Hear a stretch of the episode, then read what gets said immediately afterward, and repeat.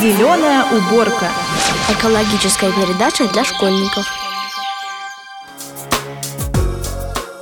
Здравствуйте. Ноль отходов. Как думаете, возможно это? Американка Беа Джонсон доказала всему миру, что да. В 2009 году она начала вести блог, в котором рассказывала и показывала, как ее семья из четырех человек живет без отходов. Через четыре года Джонсон выпустила книгу с советами для тех, кто тоже хочет вести домашний быт, соблюдая нулевые принципы. Книга вышла на 27 языках и стала бестселлером во многих странах мира. Беа Джонсон читает лекции о безотходном образе жизни, и каждую она начинает с демонстрации литровой банки, в которую помещается весь мусор, что производит ее семья из четырех человек за год. Весь секрет в правиле 5 R. Это пять английских глаголов на букву R. Refuse, reduce, reuse, recycle, road. В переводе на русский они звучат так. Откажись, сократи, используй повторно, переработай, компостируй. А, пожалуйста, поподробнее. Откажись, то есть не покупай лишнего. Сократи, значит сократи отходы там, где возможно. Используй повторно, означает отказ от одноразовых предметов, то есть вместо пластиковых пакетов в магазине многоразовые эко-сумки. Вместо одноразовых стаканчиков для кофе – термокружки. А также это про вторую жизнь вещей, когда старые джинсы, например, превращаются в классные шорты. Переработай означает разделяй и сдавай на переработку. И, наконец, пятый глагол – компостируй, то есть превращай органические отходы в удобрения. Остановимся на этом процессе поподробнее. Органические отходы составляют треть всего бытового мусора. Компостирование – это переработка органики в компост, то есть в полезное удобрение. Что происходит с органическими отходами на полигонах и почему стоит задуматься об их правильной утилизации, рассказывает экоэксперт, основательница магазина без упаковки Ася Воронкова. Это обычно очень удивляет всех людей, что органические отходы вредны, потому что всем кажется, что это же органика, это же очистки, что может с ними случиться. А получается, что когда они попадают на полигон в связи с отсутствием воздуха и нужных температур для их разложения, они начинают гнить. Вот этот весь неприятный запах, весь этот газ, который для нас вреден, это все гниение как раз органики. Пластиковые бутылки, лежащие на полигонах, не гниют. Ну и плюс за счет вот этого гниения оно портит все остальное вторсырье. То есть полигоны не вытащить потом эти бутылки, картонки и прочее, и не сдать в переработку. Существуют различные способы обращения с органическими отходами. Самый необычный из них – это вермиферма.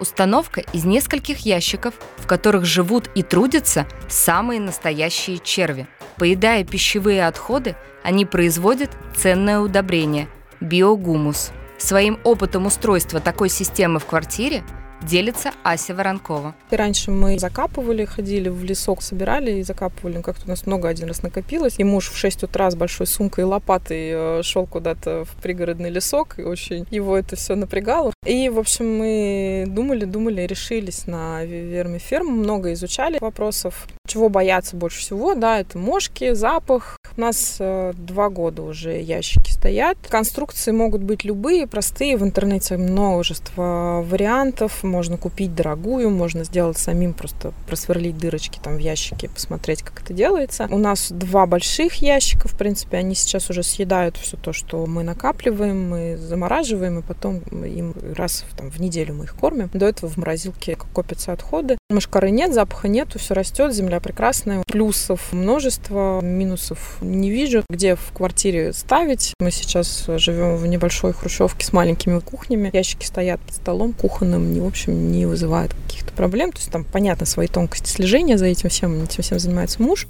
Вермиферма – решение интересное, но универсальным его назвать трудно. Соседство с червяками не для всех.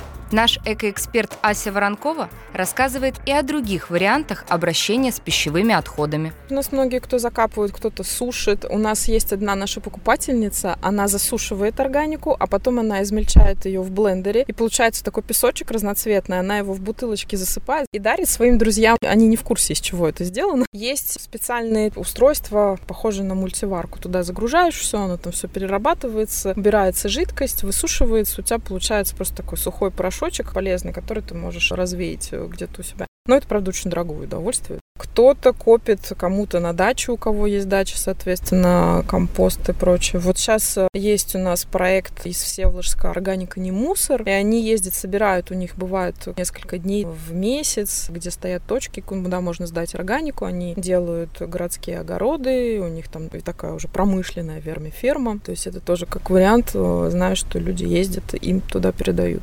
Пока больше решений нет. В Европе очень часто вот в таких именно маленьких дворах стоят прям компостные кучи, где все соседи скидываются, потом еще на них выращивают там что-нибудь и кушают.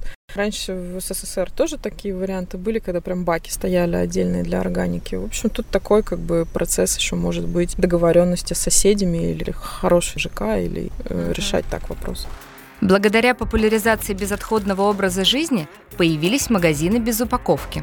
Люди туда приходят со своей тарой, в которую можно упаковать любой товар, хоть гречневую крупу, хоть шампунь для волос. Первооткрывателем в этом нестандартном бизнесе в Санкт-Петербурге стала наш экоэксперт Ася Воронкова были пятые в России, они прям каждый месяц открывались, мне кажется, в 2018 году. Мы подхватили эту историю, пообщались с коллегами из других городов и запустили. Идея не нова для мира, то есть такие магазины уже много-много лет существуют в Европе, мы ничего новаторского не придумывали. Для нас это было просто продолжение нашей жизни, семейного, экологичного образа жизни, образа мысли. Пандемия коронавируса внесла свои коррективы в жизнь каждого из нас – Последние месяцы количество упаковки увеличивается. В моей любимой кофейне, где раньше вся выпечка лежала на открытых витринах, появились одноразовые пленки и пакеты.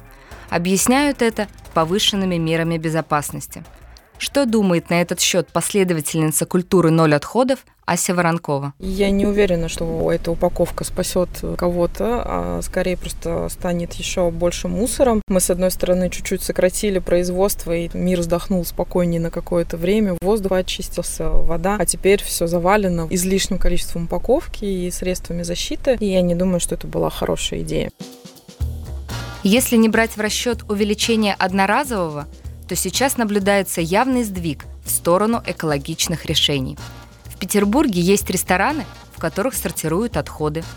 Известная сеть кофеин принимает пластиковые карты на переработку.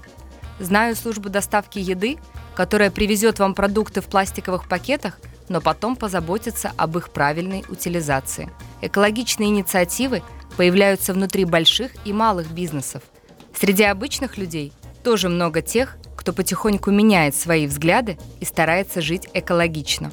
И вновь слово экоэксперту Асе Воронковой – у нас есть покупательница, она вот как раз из тех времен прям была счастливая, достала с антресоли свою авоську, прибегала к нам за хлебом с полотенцем, заворачивала, закидывала на плечо и бежала, и ей прям вот именно процесс, то есть у нас есть разные возрастные категории покупателей, и для тех, кто помнит вот еще то советское время, когда все ходили в магазин без упаковки, вот для них, для многих это является моментом ностальгии. Для молодежи это попробовать заново, узнать, как бывает, а для более старшего поколения это момент такой вот прям вспомнить детство. Вообще, с момента открытия магазина почти сразу же у нас появился эко-клуб «Зазеро», который проводил ну, ежемесячные точно встречи. Мы сначала сами, потом мы стали приглашать спикеров, читать лекции. И он существует, так что это наша просветительская деятельность. Вот она останется точно вне зависимости от того, что будет происходить с магазином.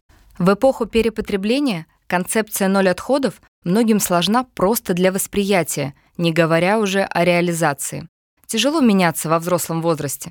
А если ребенок с детства растет в такой атмосфере, то он просто не знает, что бывает по-другому. С дочерью у нас такие все время беседы про все, что можно и нельзя, про покупки игрушек только на Авито. Если какие-то игрушки пришли, то какие-то мы обязательно отдаем, передаем племянникам или друзьям, или куда-то дальше в магазины благотворительные. Минимальное количество чего-то нового и такой вот разумный подход. Безусловно, Каждый сам решает, какой путь избрать для себя и своей семьи. Ноль отходов – это целая философия, это стиль жизни. Это невозможно, скажут одни. Да и зачем вообще это нужно, недоумевают другие. Ответ есть. Человечество пришло к мусорному кризису. Сегодня проблема отходов действительно стоит очень остро. Каждому стоит задуматься о лишних покупках, об избытке одноразового в нашей жизни, о беспечном растрачивании ресурсов. Если не ноль отходов, то хотя бы их минимизация и сортировка. А эти действия уже многих пугают, потому что заставляют выходить за привычные рамки – Именно смену устоявшихся представлений Ася Воронкова считает самым сложным. Мне кажется, что самая главная проблема для планеты, для России, для Санкт-Петербурга – это изменение мировоззрения. Именно понятие причин, следствий, такого системного мышления, и тогда у нас все получится. Наша беседа с основательницей магазина «Без упаковки» состоялась несколько месяцев назад.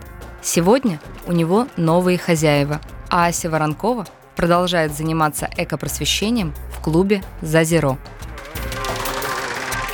А этот выпуск экологической рубрики к эфиру готовили автор и ведущая Инесса Наумова, звукорежиссер Нина Халезева и редактор Ирина Озерская.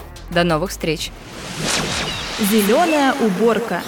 Экологическая передача для школьников.